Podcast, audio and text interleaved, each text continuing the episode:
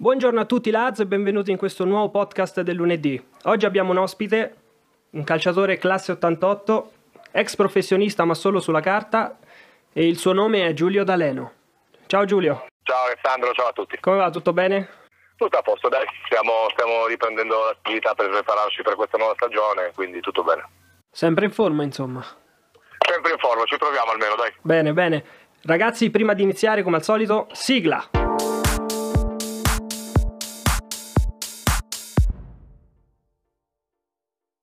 Bene, eccoci qua, iniziamo subito con questo podcast. Allora Giulio, la prima domanda che ti devo fare assolutamente è quando ti sei avvicinato al mondo del calcio? Quando hai iniziato a giocare? Eh, prestissimo, all'età di 5 anni stavo già su un campo da calcio e adesso ne ho 32, quindi siamo ben 27 anni di onorata carriera, se così possiamo dire.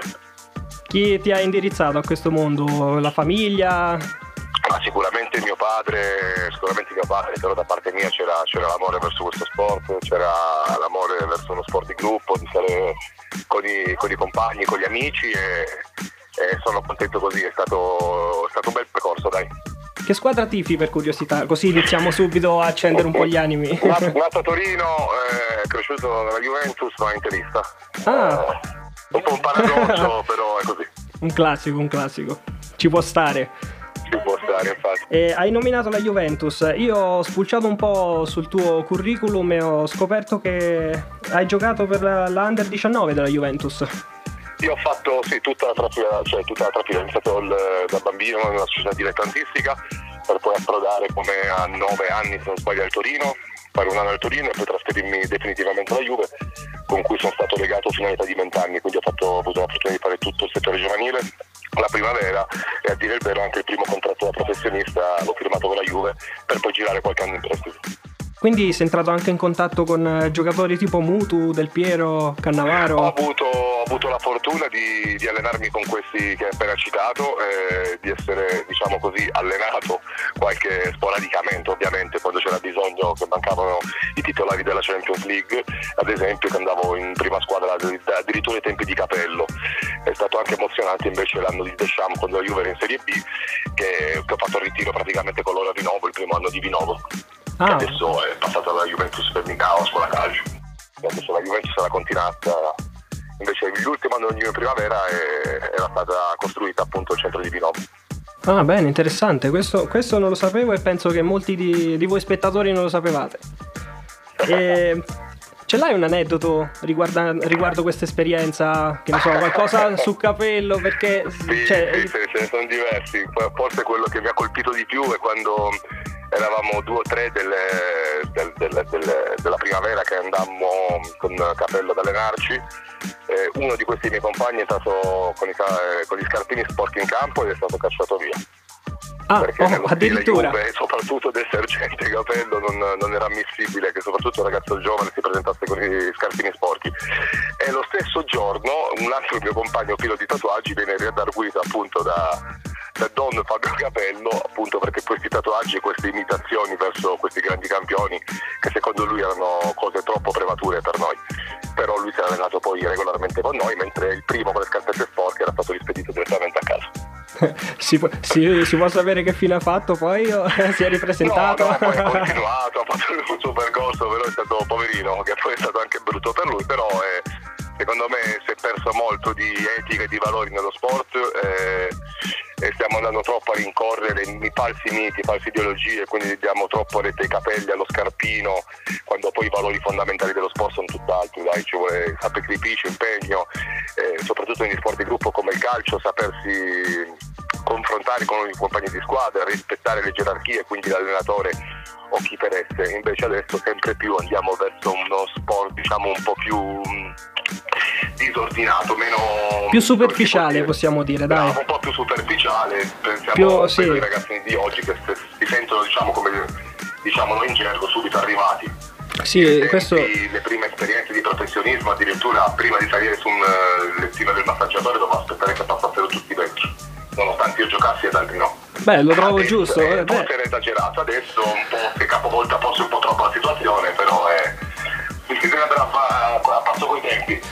speriamo che gli istruttori delle scuole calcio possano, possano ridare un insegnamento a questi ragazzi. Certamente, ma penso che questa disciplina comunque, cioè questo rispetto per gli anziani, per le gerarchie, secondo me un po' forma anche il carattere del calciatore giovane.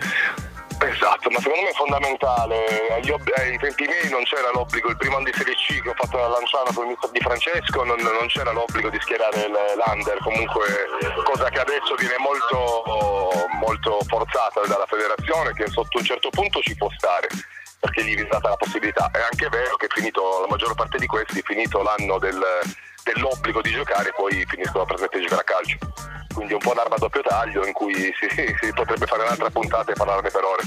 E sicuramente sarà così. Adesso però cambiamo argomento. Ho sì. sentito che hai nominato Eusebio Di Francesco, mi sì. sbaglio?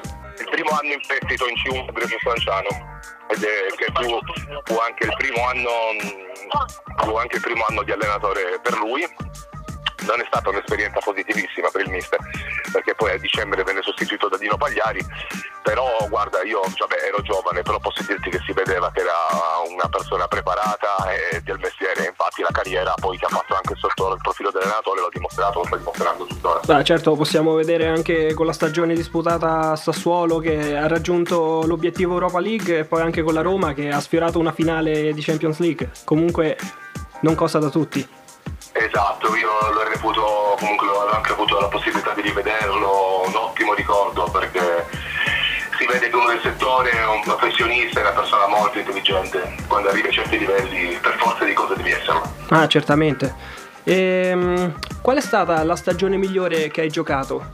Perché ho visto che hai, cambi- hai, girato per l'Italia per varie squadre, ad esempio sì, l'Alessandria, il Latte Dolce, anche in Grecia sei andato a giocare. Anche in Grecia, sì, ho fatto anche ho sei mesi in Grecia, però l'esperienza più bella, lo dico ogni volta, è stata Alessandria. L'anno che abbiamo vinto la Serie D, una piazza che, che mancava la Serie C da diversi anni, una piazza che ha entusiasmo, una piazza che vive di calcio, che era da qualche anno che galleggiava tra eccellenze e dilettanti quell'anno lì era stata allestita una squadra veramente competitiva infatti abbiamo avuto la fortuna di vincere il campionato 8 giornati dalla fine abbiamo portato di nuovo 4.000 spettatori allo stadio è stata un'annata importante io quella stessa annata ho avuto anche la fortuna di essere convocato al torneo di Viareggio con la nazionale Serie D con eh, mister Maurizi che tuttora allena in Lega Pro quindi sarà un'annata veramente importante per me. Si può dire che l'annata all'Alessandria sia stata anche il tuo trampolino di lancio? Sì, possiamo dire di sì, è il, il, primo anno di calcio giocato dove iniziavi a giocare per i tre punti e sì, è stato il trampolino di lancio, dai, diciamo così. E, um, un'altra domanda, uh, stavo pensando ho da poco frequentato un corso per allenatori del settore giovanile. So che anche tu hai aperto una scuola calcio e comunque ti piacerebbe allenare. Hai un pensiero in particolare uh, riguardo il settore giovanile? Sì, ho un, un grandissimo pensiero. Guarda, non ti, non ti, nego che il mio sogno è allenare i grandi. Però eh, due anni fa con eh, un mio caro compagno Alberto Rotunno abbiamo aperto una scuola calcio che è stato un, un, progetto che è durato solo un anno perché come ben sai l'anno scorso poi mi sono dovuto trasferire a Spoleto. E, e devo dirti che anche con i bambini comunque ho avuto, ho avuto soddisfazioni, ho avuto i buoni riscontri. Mi, mi, è sembrato, eh, giustamente uno può pensare devono dirlo gli altri, però me l'hanno detto molti genitori che, che, ho potuto insegnare qualcosa a loro, sia sotto l'aspetto tecnico, sia sotto l'aspetto proprio comportamentale e, di, e, di, e sportivo che secondo me sono mm, aspetti fondamentali, ancora prima che tecnici, devi crescere degli uomini. E poi se diventano calciatori bene, altrimenti comunque tu sai di aver lavorato su dei ragazzi, su dei bambini e, e di avergli dato una mentalità, una mentalità per stare a questo mondo a prescindere che sia del calcio o no. Certo, poi soprattutto cioè, soffermandoci sul calcio, comunque riuscire a formare dei buoni giocatori sia a livello tecnico che a livello mentale penso sia molto importante, anche perché ho notato che c'è questo diverbio tra chi preferisce allenare la tattica, che io trovo sbagliatissimo, e chi si esatto. concentra più sui gesti tecnici, comunque sul controllo della palla, comunque per formare dei calciatori che poi in età più adulta possono comunque sbizzarrirsi grazie a questo bagaglio tecnico che ottengono. Ma hai fatto un'analisi perfetta, diciamo che io quando vedo nei settori giovanili che si tenta, vedo questi pseudo allenatori, li chiamo così, scusa la presunzione, che vogliono portare questi ragazzini con l'obbligo di vincere, che comunque l'unico obiettivo è vincere, secondo me è altamente sbagliato. La vittoria così come la sconfitta fa parte del, dello sport e gioco del calcio anzi tu devi fare, impa- insegnare a metabolizzare e ad assimilare anche le sconfitte. L'importante per i bambini è crescere e avere un percorso di, di miglioramento tecnico, poi logicamente col passare degli anni, quando poi cominci ad avere una forma mentis, 14, 13, 14, 15 anni, iniziare anche a lavorare sotto l'aspetto tattico, ma prima lo trovo altamente prematuro. E anche, io direi anche nocivo per eh, il è bambino. anche nocivo, sì, perché alla fine poi come adesso tanti adesso sentiamo allenatori di Serie A dire che probabilmente si imparava prima quando si giocava in mezzo alla strada. E sotto un certo aspetto posso essere d'accordo, sotto un altro no, perché secondo me se vengono affiancati quindi con un metodo, con una metodologia di strada, diciamo come viene definita adesso, però accompagnata da un buon maestro, perché io ti, ti racconto ancora questo aneddoto, quando stavo alla Juve noi c'era l'allenatore, quando andavamo a giocare contro l'Atalanta e lo chiamavano maestro i bambini. Eh, secondo me è bello avere la figura del maestro all'interno del mondo del calcio più che un mister vero e proprio.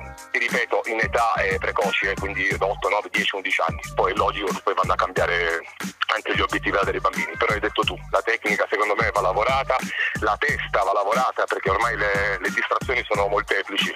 Ah, certamente. Come abbiamo, poi- come abbiamo già accennato prima, quindi è un percorso difficile. Lavorare con i ragazzi su tutti gli aspetti non è facile, penso. Ah, sì, sì, Però c'è bisogno di assolutamente. gente che abbia passione e, e contenuti per farlo, quindi speriamo che vada a migliorare un po' Ah, per, questo, per questo io ho, io ho molta fiducia eh, per, questo, per quanto riguarda mm, eh, il futuro dei giovani perché ho- comunque sono venuto a conoscenza con molti allenatori che comunque vedo che mettono molte, impiegano molte energie per far sì di- mm, che l'allenamento nei confronti del ragazzino sia efficace, che non sia stressante, che comunque il bambino venga sempre invogliato.